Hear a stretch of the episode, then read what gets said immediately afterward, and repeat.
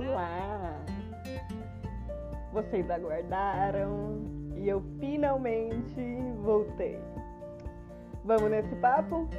Ai, que saudade de falar essa frase, de sentar, gravar. Pra variar falar, né? Porque aqui o negócio é colocando as palavras para jogo. Um bom exercício da linguagem. Enfim, e o papo de hoje é o quê? É política? A gente tá feliz que o Donald Trump perdeu? A gente tá feliz.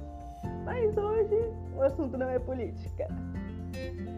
Talvez possa ser um assunto de política pública envolvido nesses serviços, mas é algo mais subjetivo, mais individual, que o coletivo tem se mobilizado nos últimos tempos para conversar mais sobre, principalmente as minas, as gatas desse nosso país, né?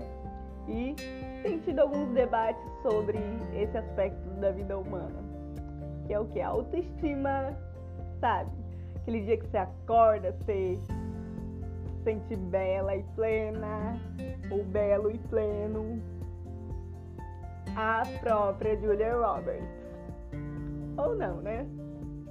Ou a própria Capitu. E nesse momento, Machado de Assis se revira no túmulo. Mas enfim.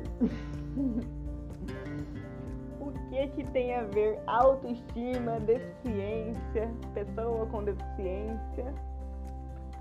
Eu quero dizer tudo.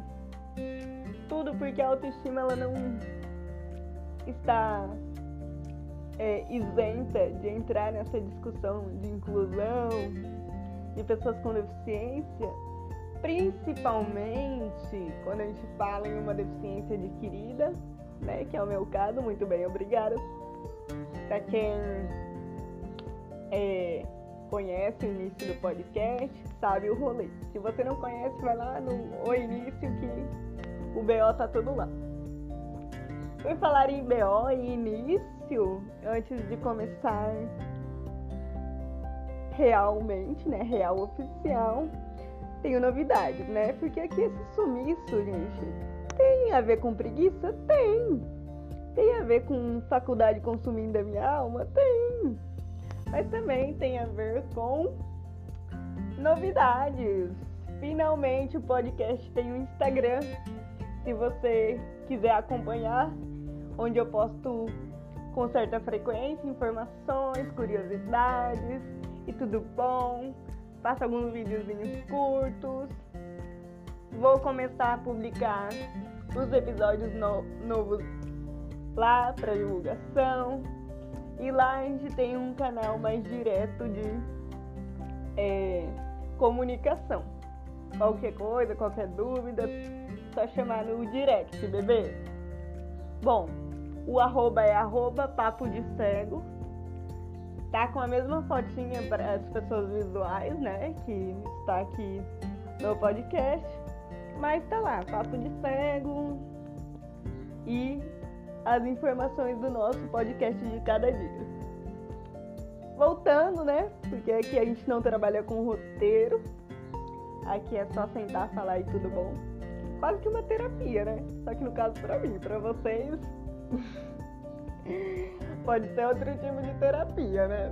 Uma terapia meio é, para escutar, uma terapia de observação auditiva. Nem sei se existe isso, mas se não existiu, agora existe. Porque aqui é assim. Traduzindo a qualquer momento, né? E o capitalismo bate palma. Enfim, eu poderia essa semana falar de outro assunto que também está muito em alta, que é a questão de eleições. Mas, como aqui a gente não tem regras, é uma terra sem lei, vou falar de autoestima sim e vou falar muito. Então, a autoestima ela pode ser definida como é, e uma maneira de se auto-perceber. Ou seja, quando eu me valorizo com questões positivas, né? Lembrando que a autoestima baixa também é uma realidade. E autoestima baixa não é aquele dia que você acorda, ah, hoje eu não tô tão feliz porque eu não tô, cabelo não colaborou. Mas são pessoas que têm dificuldade realmente nesse modo de se perceber, se percebem de uma maneira muito negativa, né? E às vezes é, por uma questão muito subjetiva, por problemas é, sociais, por reflexo dessa falta de estímulo, mas é, é uma questão muito mais intensa nessas pessoas. É, que costumam geralmente é sempre a fala assim, ah, mas eu não sou assim. Será que eu mereço? E aí, vamos trazer para o nosso debate.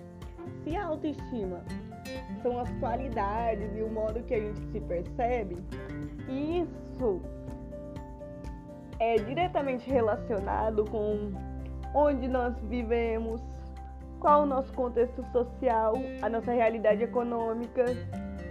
Se é uma realidade de vulnerabilidade, eu não tenho é, simbolismo, né? Não tem como significar as outras possibilidades que está além.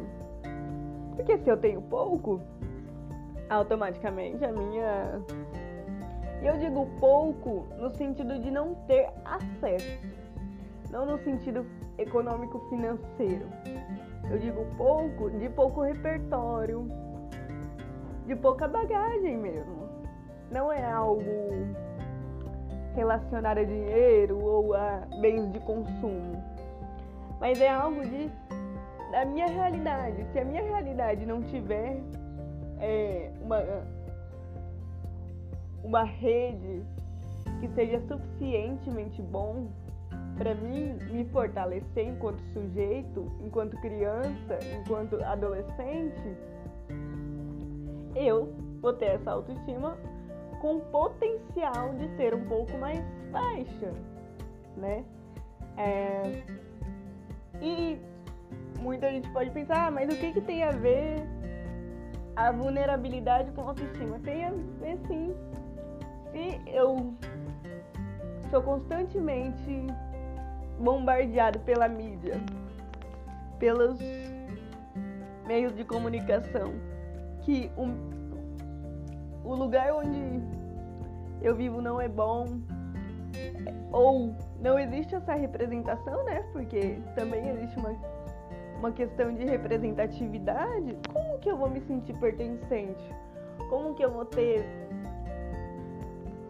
capacidade de me fortalecer e de entender que eu também sou uma pessoa com, com potencialidades.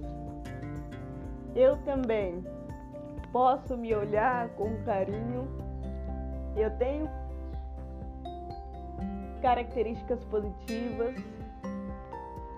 Isso fica muito complicado em uma questão relacionada ao ambiente social. E eu digo ambiente social falando mesmo de pessoas mais vulneráveis, eu digo isso em uma questão de grupos e minorias, porque esses grupos e essas minorias ou são ignoradas ou são estereotipadas. E aí eu faço um recorte muito mais específico que são as pessoas com deficiência, né? A nossa autoestima, ela é um pouco mais presente quando a gente fala de uma questão discursiva social. O que, que é isso? A fala que as pessoas sempre direcionam às pessoas com deficiência. E eu digo isso por voz da experiência, tá? Por já ter escutado muito esse tipo de frase, do tipo, ah, mas você é tão bonita, pena que você tem uma deficiência. Ou pena que você é cega. Ou nem parece que é cega, de tão bonita que é. A questão da beleza, essa beleza estética, quando ela passa pela deficiência, tem um choque. Por quê? Porque se a gente está falando em autoestima, em estética, em questões do corpo, a gente também tem que falar que a sociedade tem um padrão. E é um padrão de mulher, no caso das mulheres, né? Que é o meu caso, eu sou uma mulher cis. É, e a gente está falando de um padrão de uma mulher branca, magra, de preferência olhos claros, que enxerga, que escuta, que fala, que sente, que anda.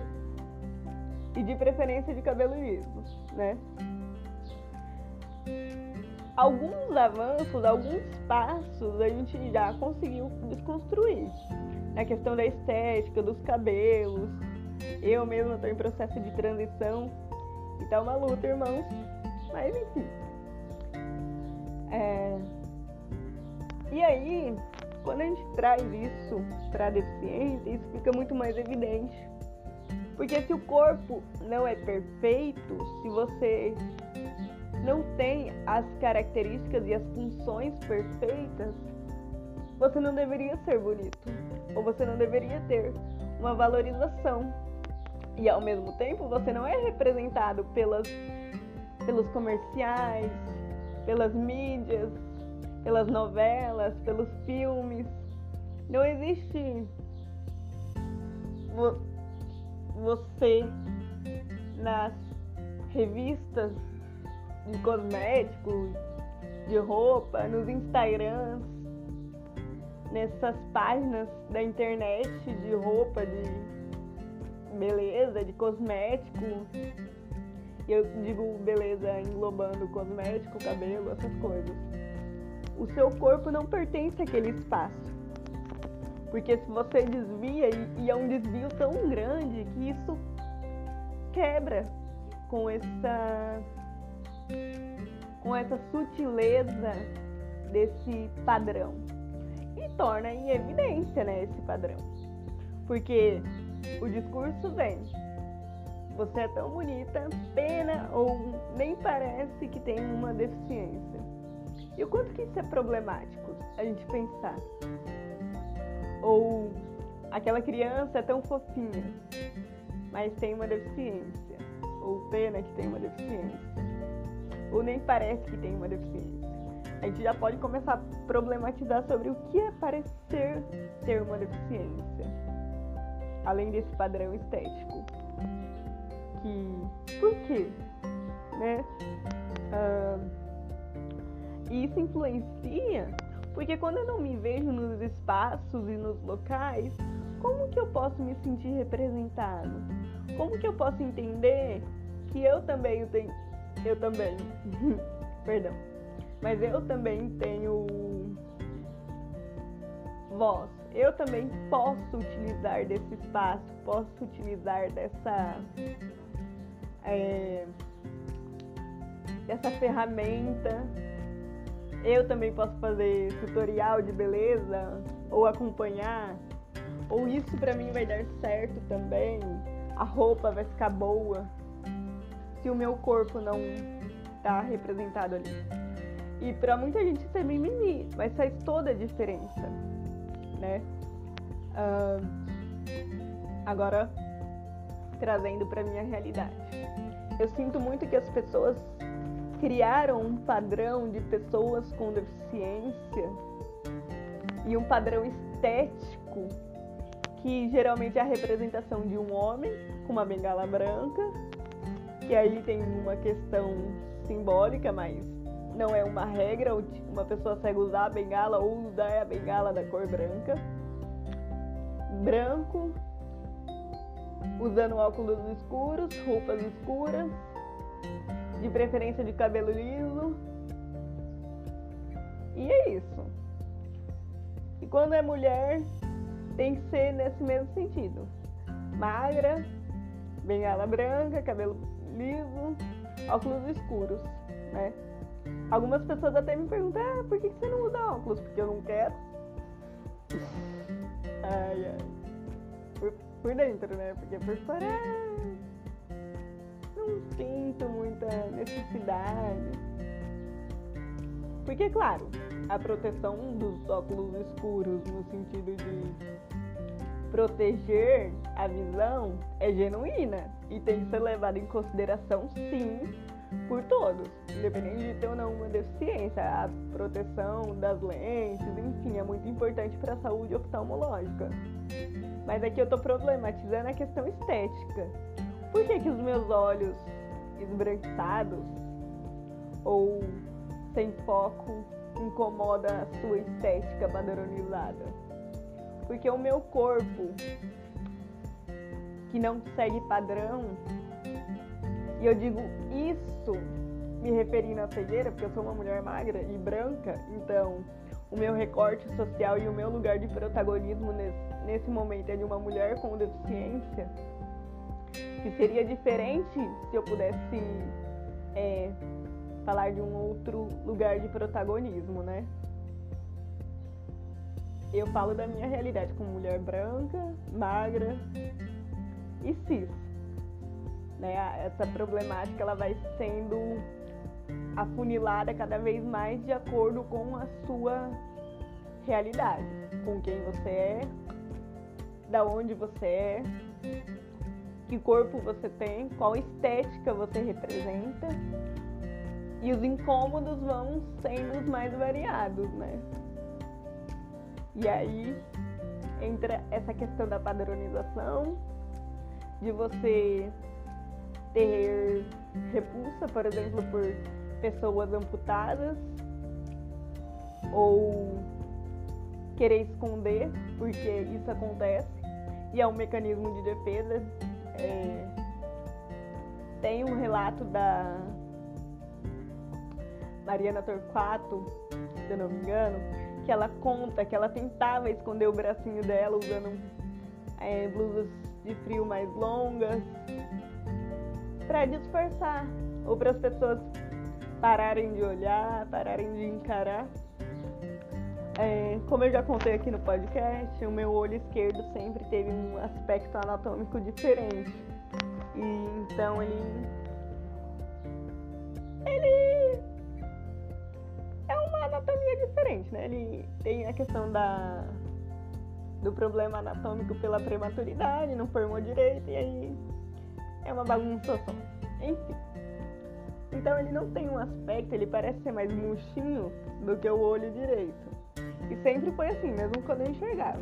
E lembrando que meus olhos, é, meu olho direito era castanho. castanho escuro, meio. É, castanho escuro. E o meu olho esquerdo era azul esbranquiçado, meio murcho. E o quanto que eu não tive que aguentar as pessoas me encarando, me fazendo perguntas do tipo: O que, que é isso na sua cara? O que, que aconteceu com o seu olho? Nossa, por que você não usa óculos? Por que, que você não usa lente? E quando eu tinha os meus 15 anos, eu decidi fazer uma prótese ocular, né? Uma prótese totalmente estética porque na época era a minha vontade e inconscientemente, hoje eu tenho essa noção, eu queria que esse tipo de ação das pessoas parasse. Que elas parassem de encarar, que elas parassem de se incomodar com o meu corpo, com a minha, entre muitas aspas, imperfeição, né? E na época eu tinha 15 anos, não tinha a mínima noção do que, que é ditadura da beleza, preconceito preconceitos estruturais e estruturantes. E, né, era um pequeno pimpolho crescendo na vida. E isso passa tão naturalmente que a gente nem se dá conta, né? É, hoje eu tenho 21 anos, seis anos depois, estou eu aqui, cega, não uso óculos escuros por uma vontade pessoal ou na maior parte das vezes eu não uso, mas por uma opção minha mesmo. Eu não sinto necessidade, não é nenhum modo de resistência ou nada porque eu não quero, né? Não tô afim. Se algum dia eu sentir necessidade, beleza. Acho muito legal óculos em formatos diferentes, então não teria problema nenhum utilizar. Mas eu não me sinto nessa necessidade. E aí, já estando cega, muitas pessoas, é, além daquelas frases, fazem as perguntas, né? Ah, por que, você não usa isso? Por que, que você não faz isso? Ah, mas tem prótese, tem órtese, tem lente, tem isso, tem aquilo. E eu falo, ok, tem. Pra quem se sente que vai ser mais feliz utilizando esse tipo de, é, de ferramentas, se apropriando desses, desses materiais para usar, né? Desses produtos, porque querendo ou não é um produto, né? Um bem de consumo. Mas eu hoje não me sinto. E a minha autoestima nesse sentido melhorou bastante. Porque por mais que tenha é, esse esses discursos, esses comentários, isso não me traz sofrimento. Porque o problema é quando isso é um catalisador de sofrimento interno, né? Ou seja, a pessoa ela se incomoda com o que os outros falam e ela vai sofrendo, sofrendo, sofrendo, vai se sentindo inferior e podem ter várias consequências, né? Ah, e cada consequência dessa autoestima sensibilizada varia de pessoa para pessoa. Por exemplo, se uma pessoa tem uma tendência maior a ter depressão, a ter ansiedade, transtornos de autoimagem, transtornos de alimentação. Tá, ok. Nós falamos disso, né, dessas questões. E agora eu queria falar das questões relacionadas a deficiências adquiridas. Ou seja, uma pessoa que passou grande parte da vida dela, ou um tempo considerável da sua vida, sem ter uma deficiência, e de repente se encontra em um processo de luto por deficiência, né? um processo de, de tratamento de saúde, que seja, e tem sua autoestima afetada, sim, porque esse luto, independente do tipo de deficiência, ele afeta a autoestima. Por exemplo, a visão, né? Uh, essa pessoa ela não vai conseguir mais se ver no espelho. Ela não vai conseguir mais ter uma percepção estética dela. Ela vai, uh, talvez, sofrer por isso, né? Por não conseguir enxergar sua, sua estética no espelho, né? Chegar na frente do espelho e falar, espelho, espelho meu. Mas ela pode vivenciar essa estética de uma forma diferente, talvez através do tato, conhecendo as suas formas. Isso é muito importante porque é, passa pela questão da consciência corporal, por uma questão de autoconhecimento também, da autoimagem. E uma autoimagem construída pensando que é uma nova condição, é uma nova possibilidade de vida, é um novo modo de vida.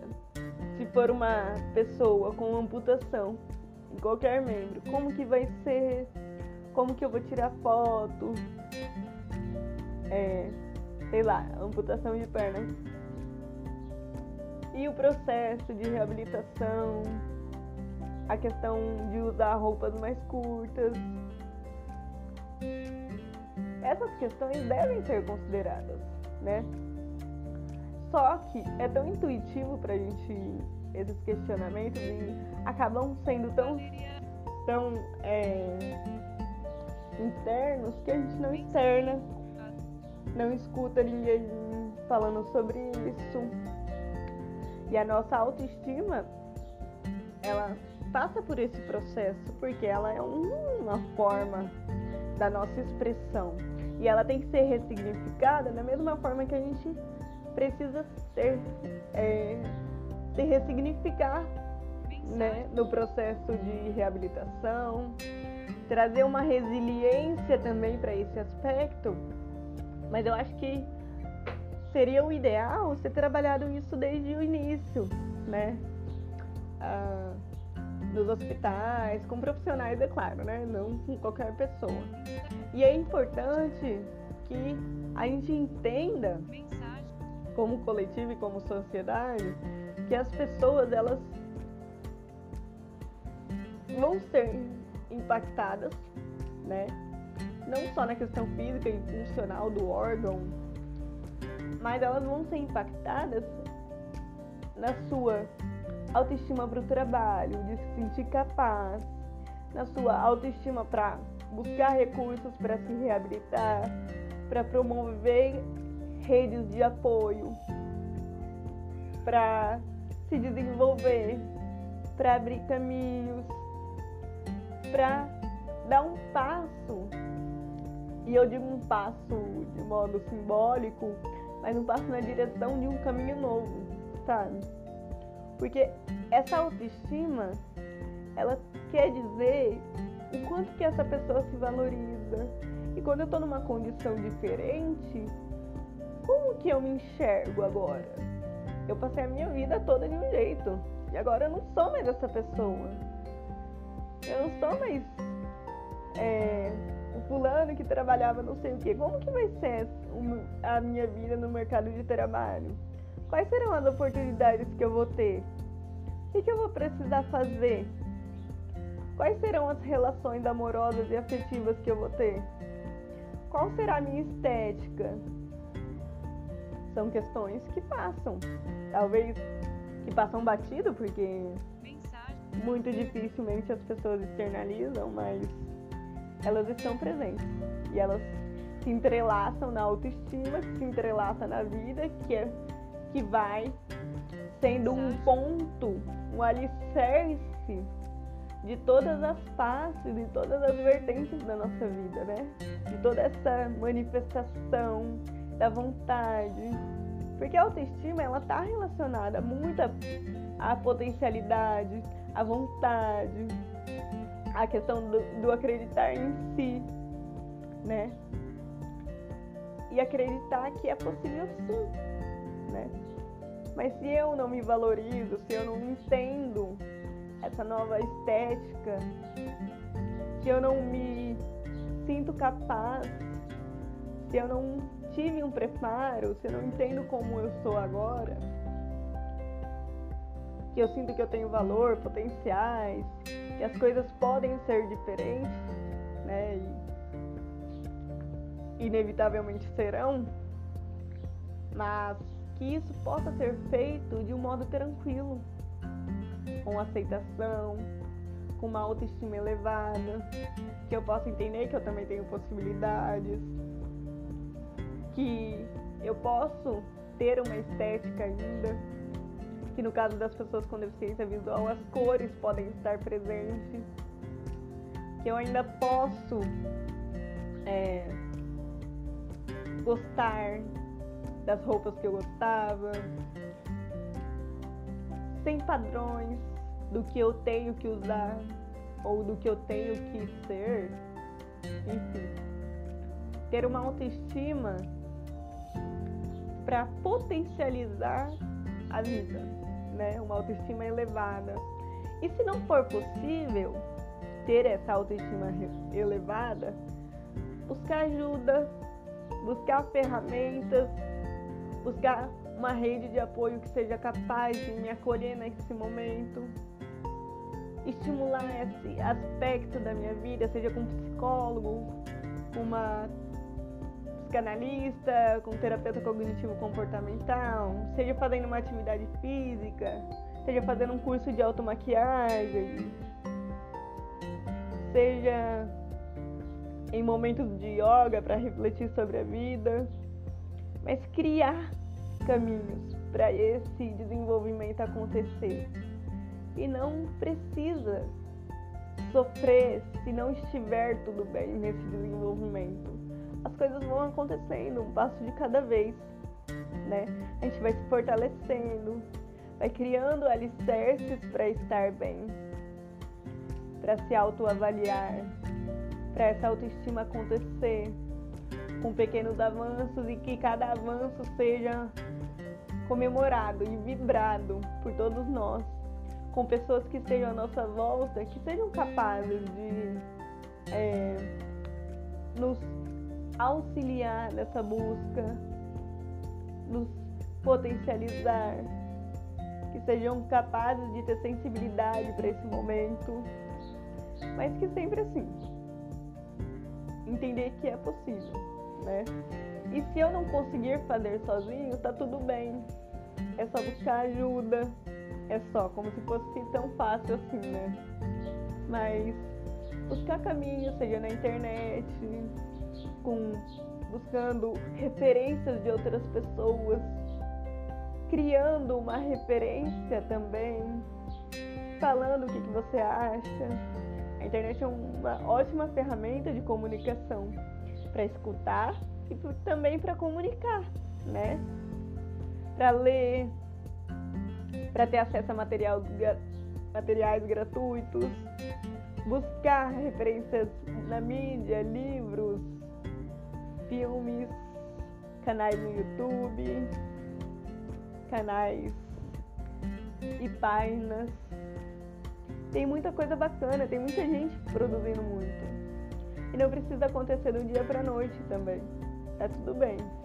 Cada um ao seu tempo, se respeitando, respeitando o outro, entendendo que talvez nem todo mundo vai conseguir compreender você, o seu sofrimento, a sua dor, que às vezes você vai ter que falar, que às vezes você vai ter que demonstrar, que às vezes você vai se frustrar. Porque uma pessoa com deficiência, ela é antes de tudo uma pessoa. E o desenvolvimento humano, ele é cheio de frustrações, de desafios, de barreiras. A diferença é que nesse momento elas vão se apresentar de uma maneira muito intensa. Entender que tudo que é novo assusta, dá medo. Mas dia após dia vai se mostrando possível. Então, vamos para o finalzinho, né? Para encerrar, dizer que a autoestima é tudo, babies. E autoestima de também se olhar com carinho. Autoestima de possibilitar que as pessoas se olhem com carinho, de possibilitar que esse meu paciente ele entenda que ele tem potencialidades, possibilidades, que não vai ser fácil, mas que é possível, né? Que ele tem todas as características que ele tinha antes e que ele ainda é ele. Ele, no caso, o ser humano, tá? Que ele, ela, ele, né? Todas e todes e todos, né, de uma forma mais geral, tem essa importância e que não não vai ser tudo igual. Vai ser diferente, mas vai ser diferente porque você é uma pessoa diferente agora. E que tá tudo bem, né? Buscar ajuda quando necessário. Se for possível, se não for, e eu digo ajuda terapêutica, psicológica, psiquiátrica, fazer um exercício, fazer uma atividade, seja lúdica, arte terapia, desenhar, cuidar de plantas, aos poucos, um pouco de cada vez, né? E acreditar no seu potencial, comemorando cada pequena evolução, porque é muito importante a gente se olhar com carinho e reconhecer, putz, eu consigo, né? E é esses pequenos e grandes passos que são os que nos impulsionam na caminhada, né? E nesse caminho tão louco da vida. Bom, a primeira indicação então vai ser de um tal de um Instagram chamado Papo de Cego, tá? Tudo bem, tudo bom. Vou deixar aqui também indicação o canal no YouTube da Amanda Ferretti, que é uma mulher maravilhosa com baixa visão. Vou voltar a indicar uma pessoa aqui da minha terra, né? Que é uma blogueira maravilhosa, que é a Paula Chakra. Instagram é o Paula Chakra. A Janela da Pati. E o Instagram também existe vida sentado. São é, indicações muito válidas. Claro que existem outras, né? Eu, com o tempo eu vou descobrindo, vou falando. A gente vai debatendo e se construindo e se desconstruindo, né? Construindo caminhos e desconstruindo padrões.